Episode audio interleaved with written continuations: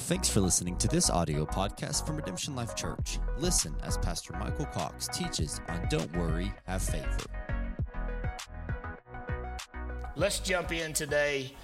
Matthew chapter 6. Matthew chapter 6. Let me just say one more thing on that while you guys are pushing the buttons on your phone.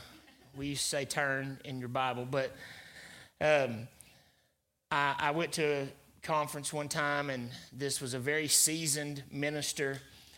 And he got up and he said, You know, um, as soon as you say amen on Sunday morning, the next Sunday is coming.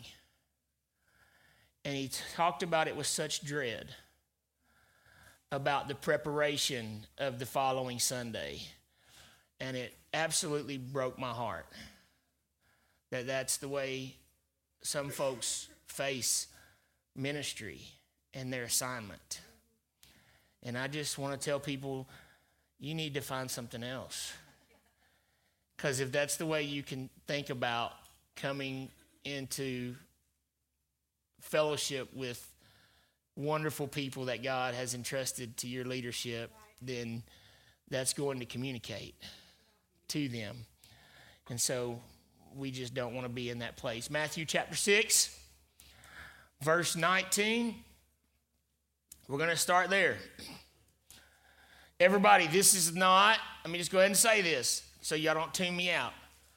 This is not a sermon about money. All right, everybody take a deep breath.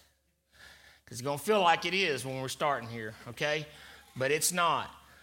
So, if the Holy Spirit talks to you about money, that's his business, okay? But that's not my primary intention today. Don't keep, verse 19, don't keep hoarding for yourselves earthly treasures that can be stolen by thieves. Material wealth eventually rusts and decays and loses its value.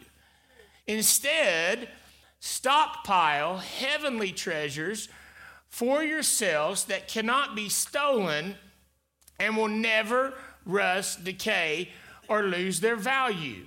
For our heart will always pursue, your heart, I'm sorry, will always pursue what you value as your treasure. Okay? One of the most wonderful analogies I've ever seen, and it was on money and giving, but Pastor Tom came in one Sunday and he had a heart balloon, which I could have easily got one of those this time of year. But he had a heart balloon and he had it tied to his wallet. And of course, everywhere his wallet went, the heart went. Great analogy. That where your treasure is, there your heart will be. Okay?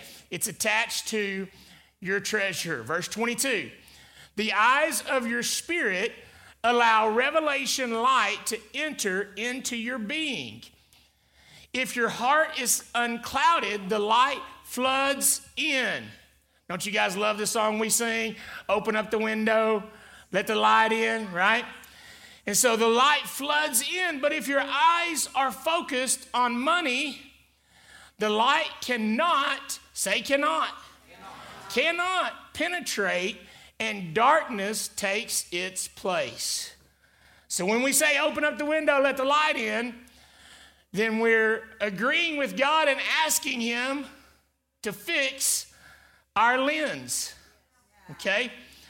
And it's amazing what tools God will use to fix your lens sometimes. Lord, take my focus off money. Okay, give all of it. Wait, what? no. Okay, the light of truth cannot enter. How could you worship two gods at the same time? You will have to hate one and love the other, or be devoted to one and despise the other.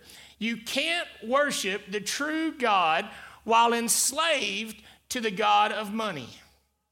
This is why I tell you to never be worried about your life.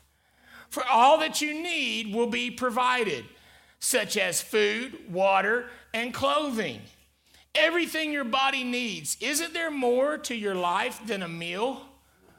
Isn't there isn't your body more than clothing? Look at all the birds. Do you think they worry about their existence? They don't plant or reap or store up food, yet your heavenly Father provides for them each with food. Aren't you much more valuable to your Father than they? So, which one of you, by worrying, could add anything to your life? And why would you worry about your clothing? Look at all the beautiful flowers of the field. They don't work or toil. And yet, not even Solomon in all his splendor was robed in beauty more than one of these. So, if God has clothed the meadow with hay, which is here for such a short time and then dried up and burned, won't He provide for you the clothes you need, even though you live with such little faith? So then, forsake your worries Turn your back on your worries. Let those worries feel abandoned, okay? Forsake them. Why would you say, What will we eat? Or what will we drink? Or what will we wear? For that is what the unbelievers chase after. Another translation says the heathen, the fatherless, the orphans. They chase after these things. Doesn't your he- Heavenly Father already know the things your bodies require? So, above all, constantly chase after the realm of God's kingdom and the righteousness that proceeds from it, then all these less important things will be given to you abundantly. Say abundantly. abundantly. Refuse to worry about tomorrow, but deal with each challenge that comes your way one day at a time. Tomorrow will take care of itself. Okay? I just, what leapt out to me is looking through Matthew chapter 6, verse 19 through 34, is it says, Don't hoard up for yourself earthly tre- treasures that can be stolen by thieves. Okay? But lay up for yourself treasures in heaven that can't be stolen and thieves, thieves can't take it. Remember, every time I say this verse, I say it wrong. Let's say it right today, okay? Where moths and rust won't destroy it. Yes. And so, laying up treasure in heaven keeps it from thieves. Storing up treasures on earth makes it accessible to thief. Okay? But you look at the end, it says, But if you seek the kingdom, then he'll give you all of these less important things. Okay? Not only will he give them to you, but they will be given to you abundantly. Does this bring anything to anybody's mind? John 10 10 says, The thief comes to steal, kill, and destroy.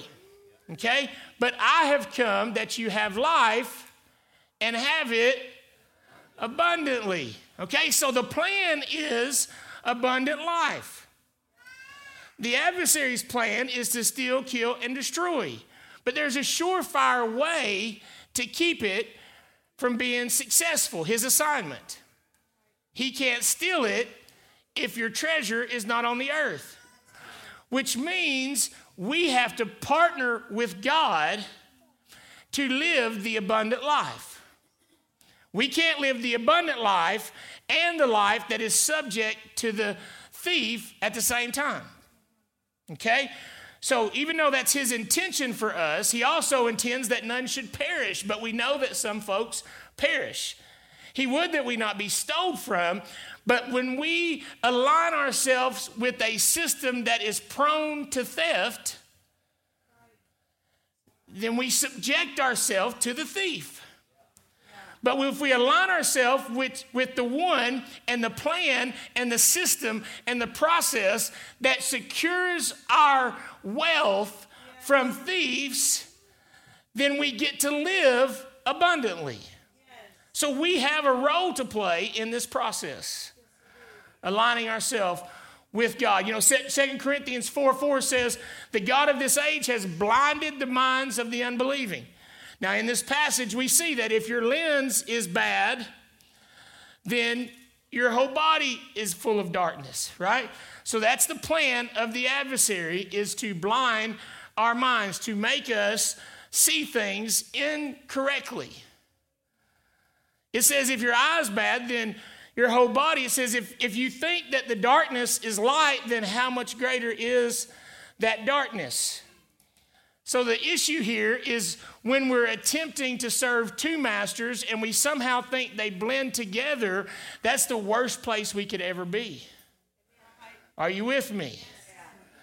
When you think that you could go through the world system and add a little bit of God to it and it'll give you life abundantly, that's the worst place that you could be. Because then you'll be thinking you're on the path of abundance, and then you'll be like the Israelites when the Midianites came in. You get you see your harvest, you think you're gonna live in abundance, and then all of a sudden they come in and they steal it all. And you're like, what happened? It looked one way, but it ended up going another way, and that's because you still are in agreement with the systems of the world. And it subjects you to theft. 2 Corinthians 11 3 says, I am afraid that just as Eve was deceived by the cunning serpent, that your minds have been led astray from the sincere and pure devotion to Christ. And so we let this system, I really believe that uh, Matthew 6 is not just talking about money. In other translations, it says mammon. You can't serve God and mammon, which mammon does mean wealth, riches, properties. But I just want you to see a little bit further what money is not independent of a system. Our money ties us to a system. Okay? And so there's a system. Our money is printed by our government, right? The value of our money fluctuates by the decisions our government makes. And so your dollar may not be worth a dollar at some point.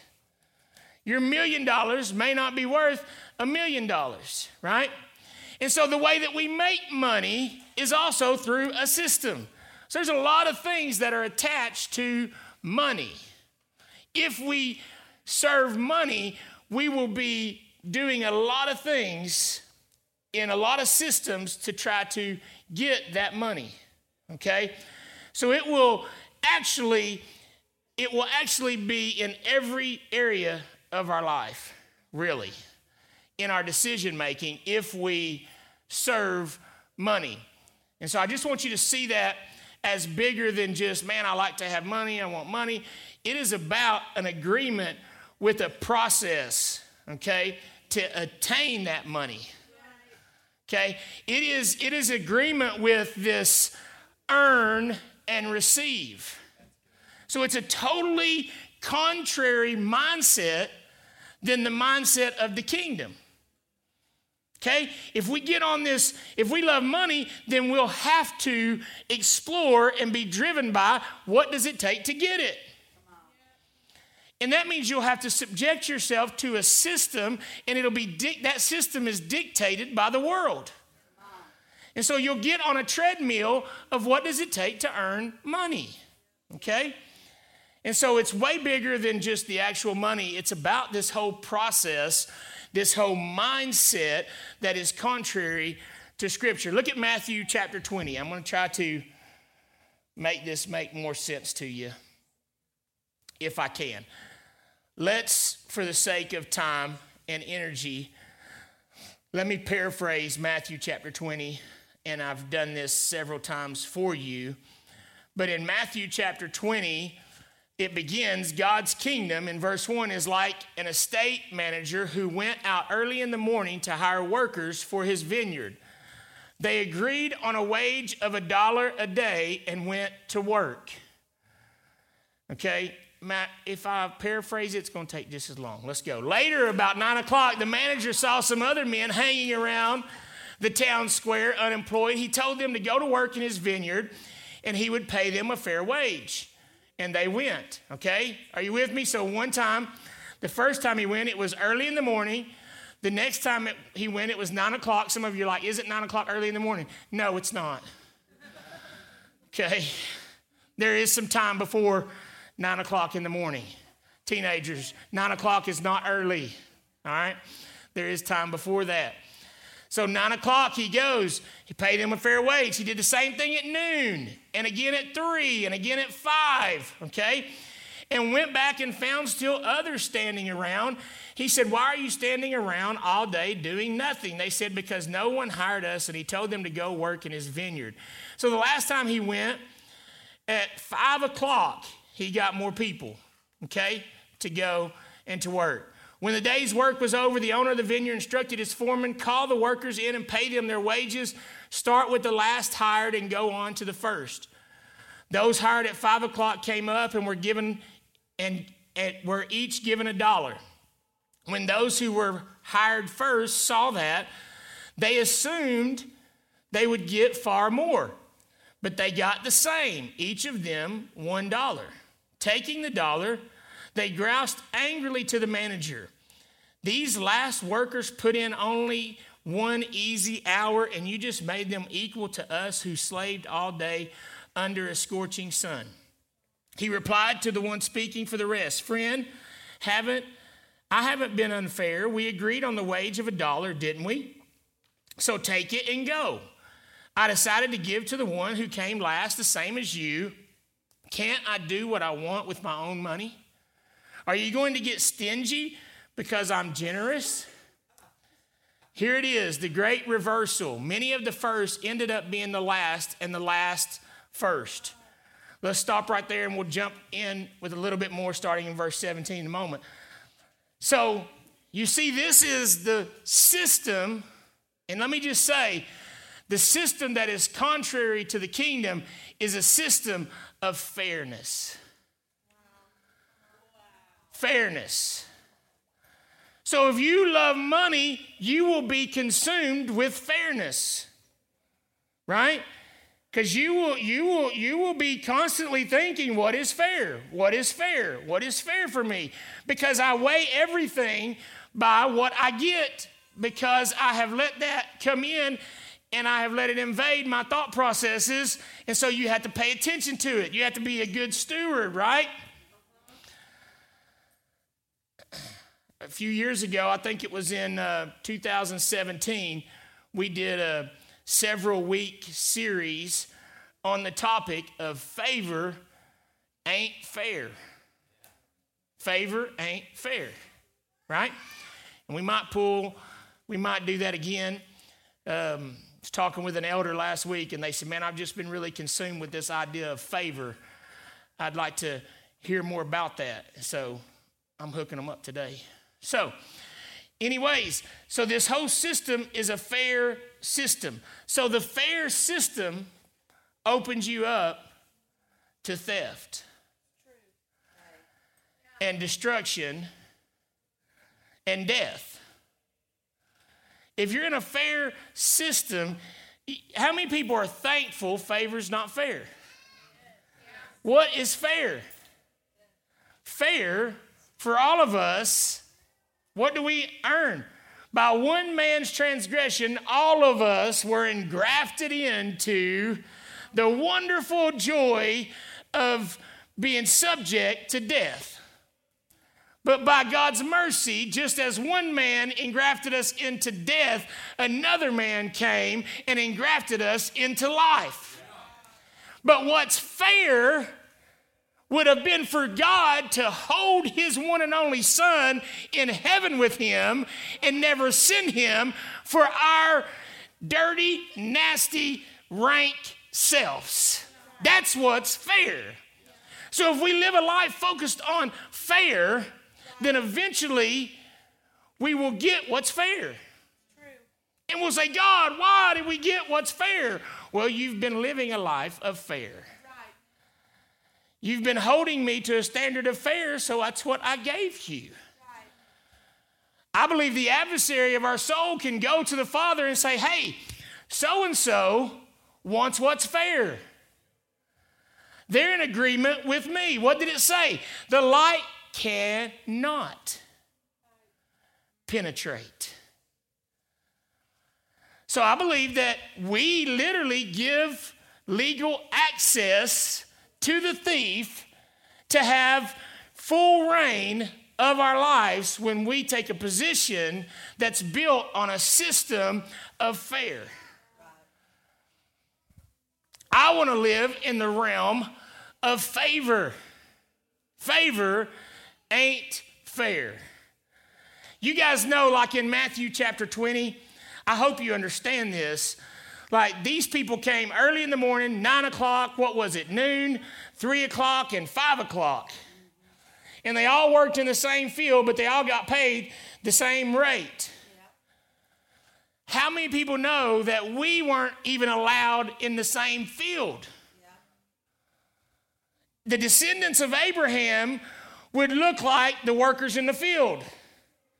Some of them came along later on in life. Some of them came along later along in generations. And you can see that there would be jockeying for position in the religious system between the sons of Abraham. But we aren't even allowed to be in the field. We weren't even supposed to get to work. Do you guys remember the encounter between Jesus and the Gentile woman, the Samaritan woman?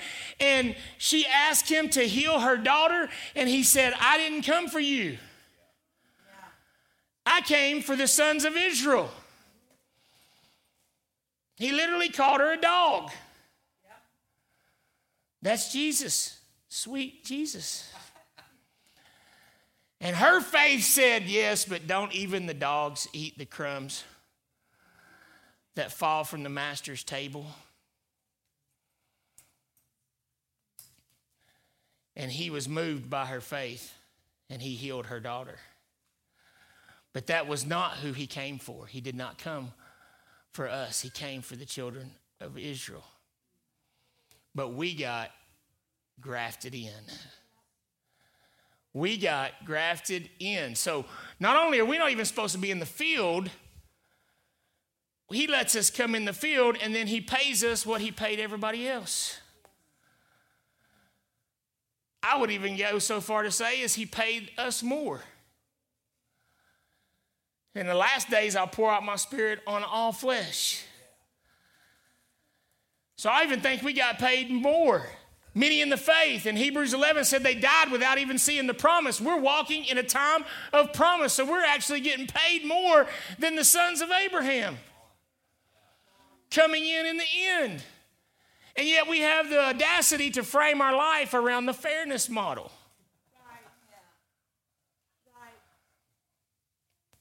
And that breeds anxiety and worry and fear. Guys, anxiety, worry, and fear is rampant in the people of God. It should not be. A few weeks ago, I told you, I know people whose turtles got anxiety. You know what I'm saying? Like I got anxiety, my dog's got anxiety, my husband's got anxiety, my kids got anxiety, my goldfish has anxiety. There's so much anxiety, no one can escape it in the house. Everybody's got anxiety. Somewhere along the lines, somebody ain't gonna like this. Somewhere along the lines, you've came into agreement with the fair model. It's hard to get anxiety when you don't think you deserve anything, but you know the Father's going to give you everything. It's hard to get tore up about that. I deserve nothing tomorrow, but I know He's going to give me everything tomorrow. That is always pretty exciting. It's like going into your birthday. Who has anxiety about what you're going to get for your birthday? I'm joking with y'all. I don't have any anxiety. I know you guys are going to bless me on my birthday. It's, I have no fear. Seriously, when you're a little bitty kid, you might have some thoughts about your birthday, but who really here gets all wrapped up about what generous gifts are going to be lavished on you on your birthday? Nobody does. Every day is like your birthday in the kingdom. You deserve nothing, yet He's going to give you everything. You're going to discover what you unwrap tomorrow is going to be more than you ever asked, thought, or even imagined. Why are you worrying? Because we've let the adversary blind our minds and lead us astray from pure and simple devotion to Christ.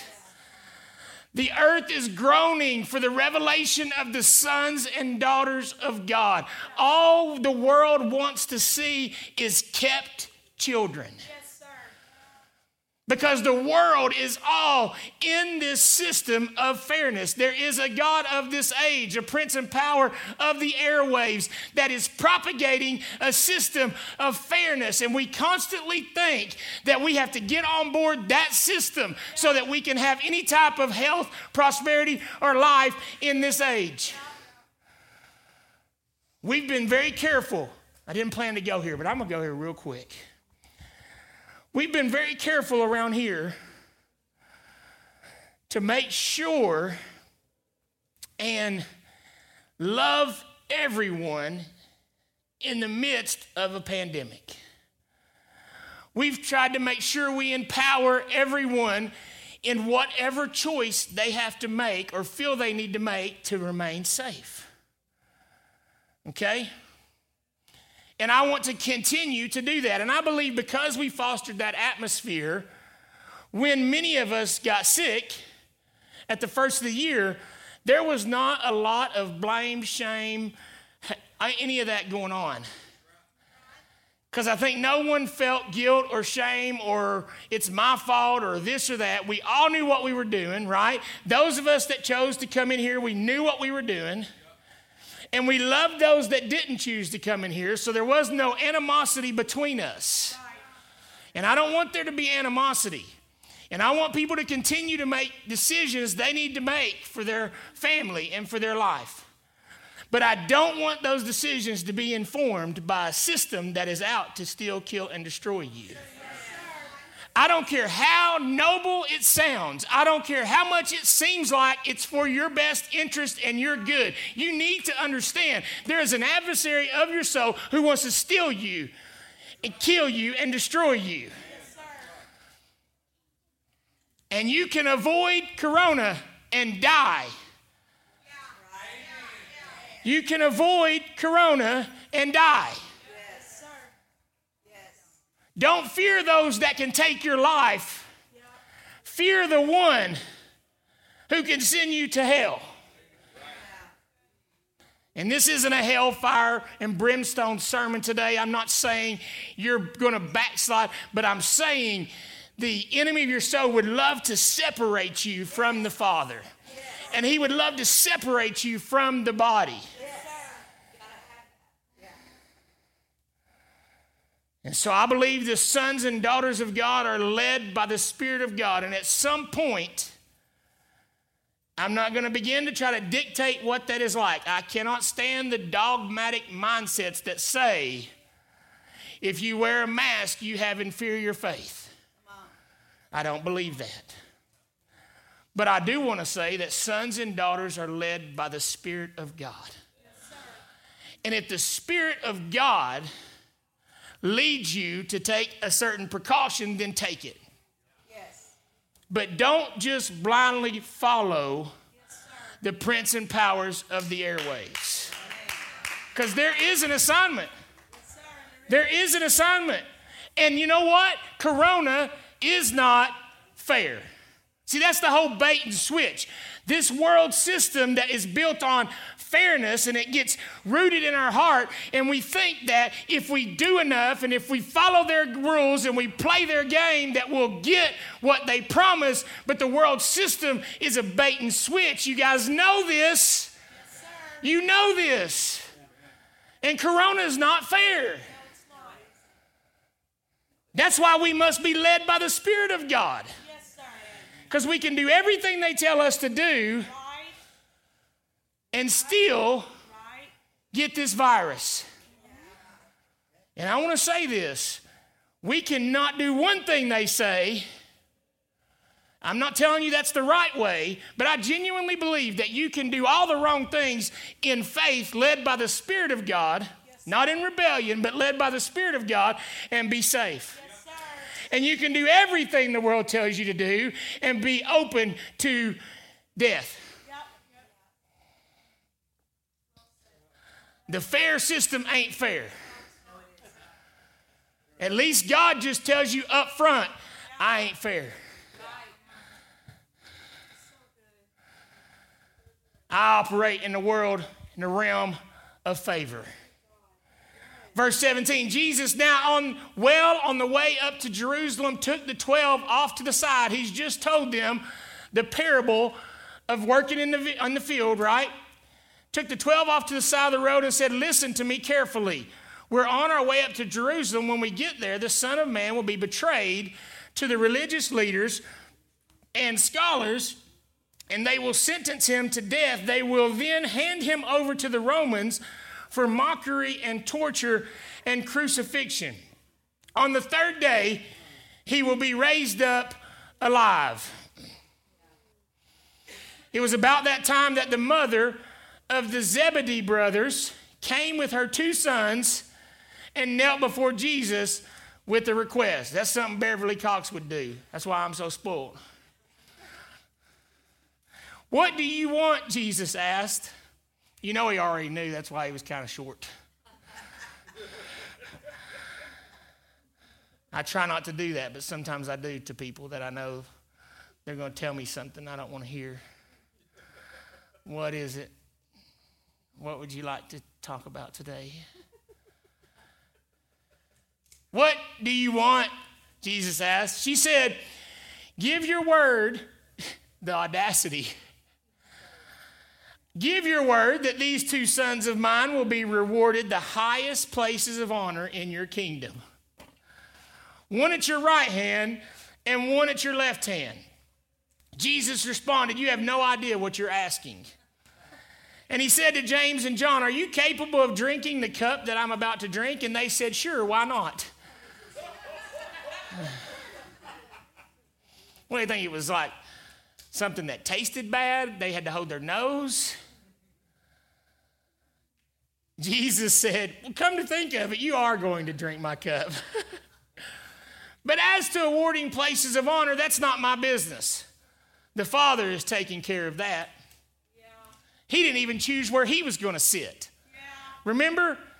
He didn't even choose to stay. He thought equality with God was not something to cling to. The Father said, Go. So he went in obedience, even unto death.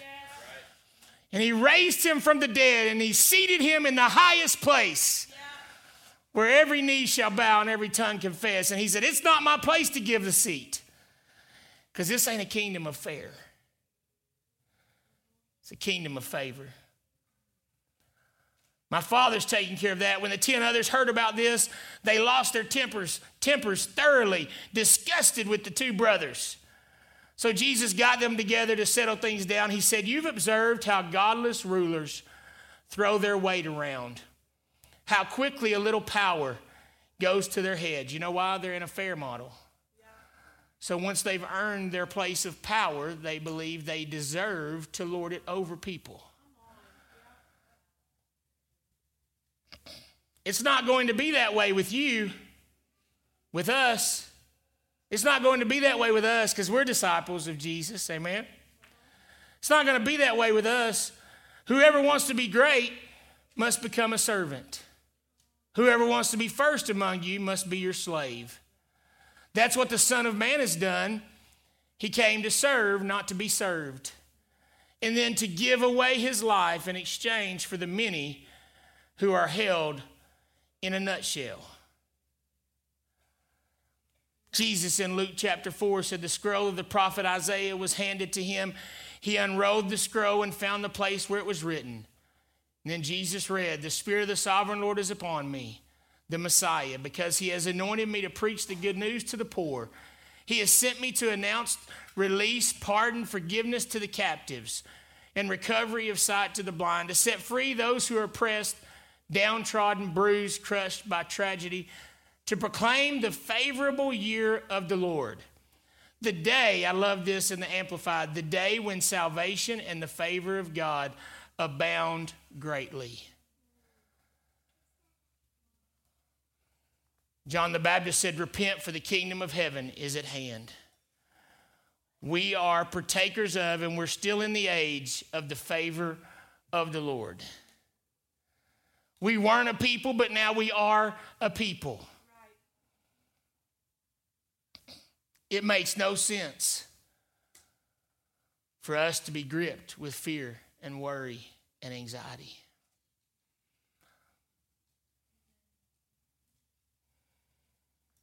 It's an assignment of the enemy. I'm compassionate. I'm not condemning. I know no one wants to be racked with anxiety, but we have to. We have to ask God to help us remove the scales from our eyes. Because we have been complicit in the applying of these corrupt lenses.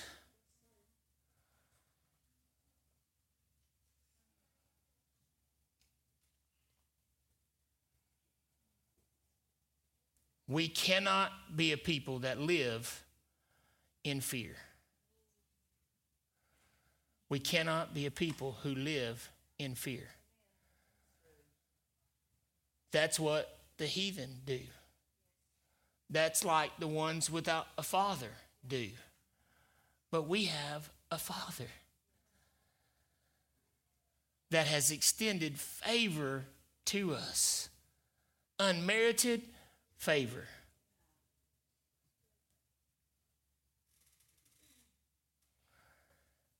I want to jump off somewhere. I'm just seeing where I want to land.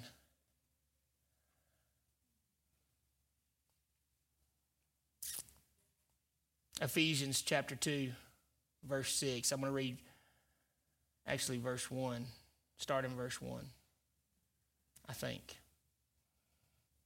It wasn't so long ago that you were mired in that old stagnant life of sin.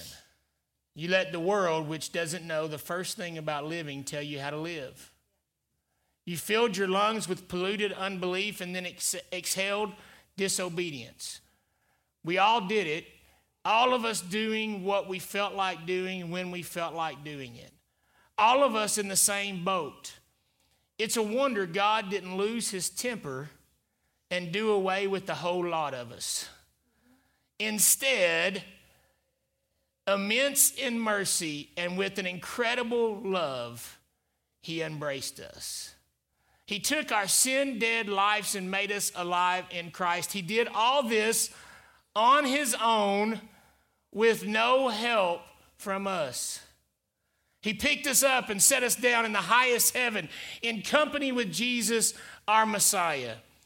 Now, God has us where He wants us, with all the time in this world and the next to shower grace and kindness upon us in Christ Jesus. He has us right where He wants us, with all the time in this world and the next to shower grace and mercy on us.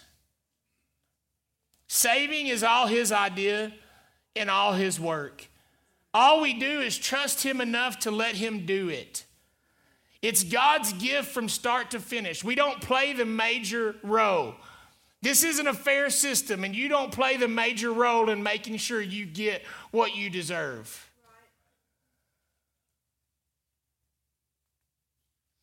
If we did, we'd probably go around bragging that we'd done the whole thing. No, we neither make nor save ourselves. God does both the making and the saving. He creates each of us by Christ Jesus to join him in the work he does, the good work he has gotten ready for us to do, work we had better be doing. Philippians 4 6, and I'll end with this. Don't be pulled in different directions or worried about a thing. Another translation says, be anxious for nothing. Don't be pulled in different directions or worried about a thing. Be saturated in prayer throughout each day, offering your faith filled requests before God with overflowing gratitude. We make our requests before God with overflowing gratitude. See, in a fair system, we make our requests before God because God owes us because of all the boxes we checked in our religious duties. We literally get to a place where we approach God and we say, God, I've done this, I've done this, I've done this. Move. He's like, oh, I'm, I didn't even understand. I didn't realize we were comparing lists. Sorry. You want to see mine? You want to see what I did just so that we could have this conversation? You wouldn't even be able to approach me. You wouldn't even be able to speak to me if I hadn't loved you when you were unlovable. But we make our, see, that's when we know whether we're tapped into the realm of favor or, or fair, depending on how we approach Him. It's fine to make requests, but you make them with overflowing gratitude. Tell Him every detail of your life. I planned on using this and not just playing with it.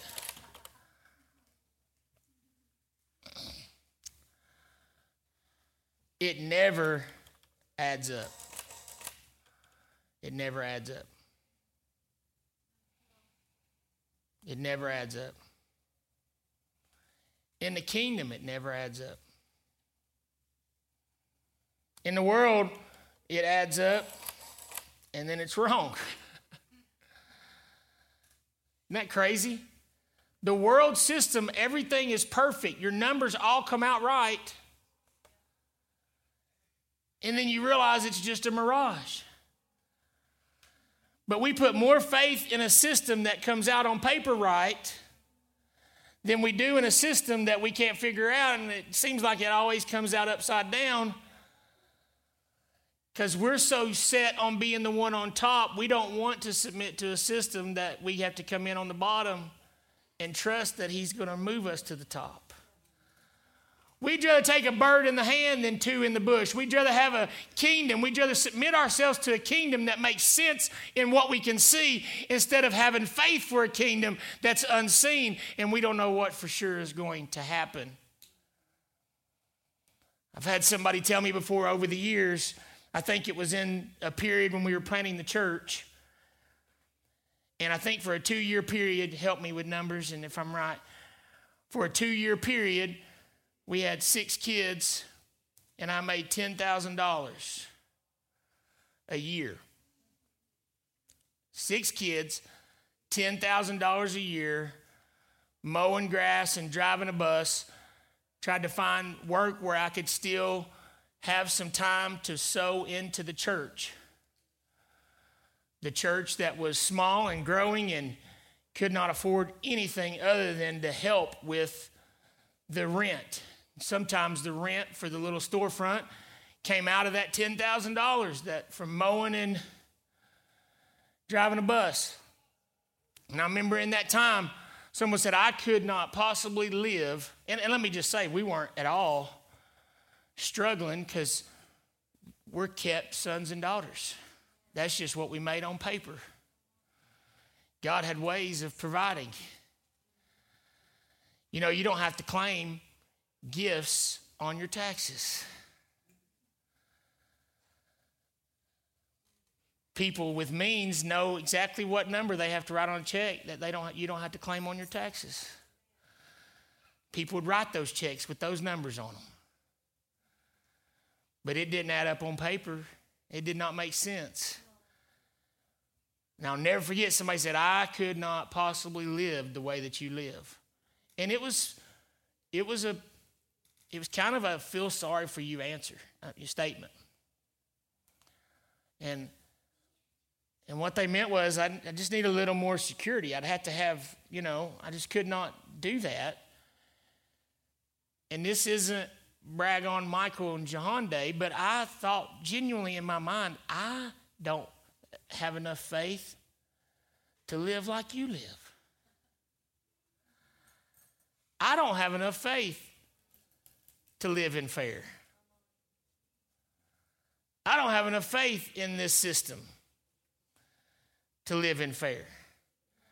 Because the same government that might send you a check to stimulate you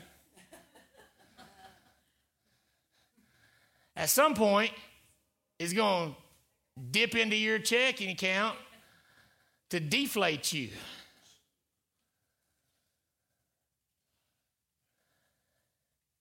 I need to I need to know I'm in a kingdom that never changes. Same yesterday, today, and forever. That's what I need to know. Again, today is not about money and it's not supposed to be anything harsh or even convicting necessarily. What I want you to do is on this Valentine's Day, I just hope you can discover how much God loves you. It's the goodness of God that draws men to repentance. We will never forsake our fair model unless we are flooded and overwhelmed by the goodness of God, and we will change our allegiance. He is good no matter what you see. I remember one time I preached a sermon, Go Blind for Jesus. Paul, I was going to read you a scripture today. Paul, it's a wonderful passage. I'll just tell it to you. You can read it later. Oh. Paul in, come on. Today, you're going to make me put in my password instead of going with my fingerprint. All right? I got you. It's for my security. 1 Timothy 1 12 through 17, Paul just talks about the favor, the unmerited favor that God has placed on his life. And he was the foremost of all sinners. But now he's being used by God. But you guys know when Saul became Paul, he was blinded blinded by the light. Yeah. So he was blinded, and that's the day his eyes were opened. Right? In the three days that Paul was blinded, he saw things that he had never seen before. Sometimes we need God to blind us because our lens is so jacked up and we see things so different that we want him to come in and do a cataract service, spiritual LASIKs. And he's like, I can't even work with that, what you got right now. We got to do a total eye replacement. And you're going to be blind for a few days. You're going to go from persecuting the church to planting the church. So we need we need an absolute go blind for Jesus moment. But I'm so burdened for the church that is anxious. So burdened for the church that is worried and afraid. And running around like orphans, trying to steal fruit off the table stand. What is that, Oliver, the orphan movie I'm thinking of? Like we, the only way we can survive is if we are witty enough conniving enough, street smart enough to make it happen on our own. And then we live in a house that is immaculate and massive because it's our Father's house. Yet we go out and play an orphan every day. It makes no sense. Somehow we've disconnected our Father from our everyday life. That passage says, Tell him every detail of your life and make requests known with overwhelming gratitude. He loves you so much. You do not have to fear or worry. You are kept. I told you guys a few weeks ago, I believe my assignment I was just spending some time with the Lord. It's been a few weeks ago. And I don't even remember where I was or what I was doing. I think I was driving at that point. And I just reflected over my life and the things that I have strived to do and tried to be, tried to accomplish, aspirations that I thought were going to happen a certain way, what significance I was going to walk in in my life, what influence I was going to carry, how successful I was going to be. And Lord just spoke to me, and said, You want to know what I want you to do? This is for the rest of your days, I want this to be your assignment. This is how I'm going to determine your success. I want you to be the best in the world at, you know, I'm thinking, oh, what am I going to do now that's the best in the world? This is going to be cool. I'm going to be the best in the world at something. He said, just be the best in the whole world at receiving my love. So, Nolan, where's Nolan at? This is hilarious. He texts me on Friday during the 12 hours of worship, and I guess the Lord was kind of speaking to him and encouraging him and prompting him. And he sent me a text and he said, I'm going to try to beat you at receiving the love of God. And I said, Good luck. What is hilarious, you guys know how long I've been attempting to buy a truck. And so I went on Friday, we, it was already planned, and bought a truck, not a new truck, but a new to me truck. And it's getting close to the day where mine is going to my son, so I needed something. So, don't clap for that, son.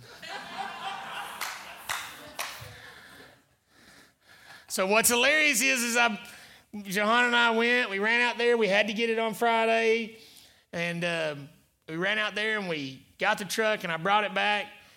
And I came back into the 12 hours of worship and I went up to Nolan and said, I just bought myself a new truck today. Beat that. So I don't know what he's going to do to up the ante and receive from the Lord. Maybe somebody here is going to buy you one. That would beat me. I bought my own, right? so, yeah. So he loves a Nord keyboard. I said he might come in here with a Nord keyboard next week. Some somebody might buy. You all be loving that, huh? He'll share his blessing. He'll share his favor. You can just come under his favor umbrella and get to enjoy it with him. Let's go home today. Will you stand with me? Just didn't get to use this enough.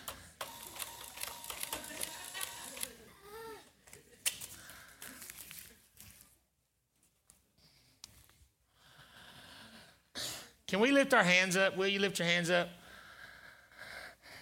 It's Valentine's Day.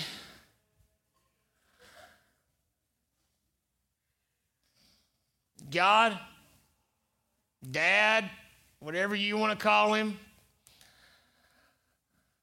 Papa, Father, Daddy,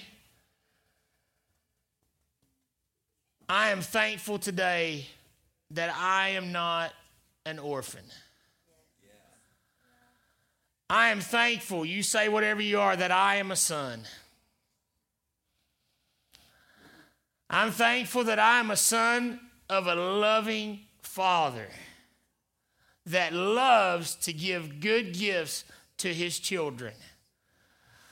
I couldn't earn it, I don't deserve it, yet you give it anyway. Yeah. Lord, let me not just make it with my words today, not just think of great religious cliches when people are in a place of crisis, but let me live my life in a way that communicates the truth day in and day out. Let me be one that puts my hope and my trust in you alone. I understand that I cannot serve two masters. And that life will make me double minded, unstable in all my ways. What could I expect to receive from you in that mindset? But I want to be a son, and I want to be one that knows, just like on my birthday, that I deserve nothing, but I get everything every day. It's your good pleasure to give me the kingdom. Now let us shift all of our focus off of the systems of man, all of the structure of money, all of the fair model where we earn and we receive. God, we repent for letting it infest the church letting a religious system actually bring the fair model into the church, which has corrupted sons and daughters. It's been like a doctrine of demons with seared consciences that come in and make us think about the different rules that make us superior to others. But God, we want to be a people that live in the realm of favor and mercy. I just curse anxiety, fear, and worry in the name of Jesus.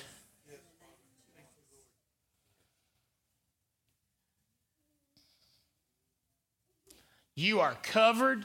You are covered you are covered.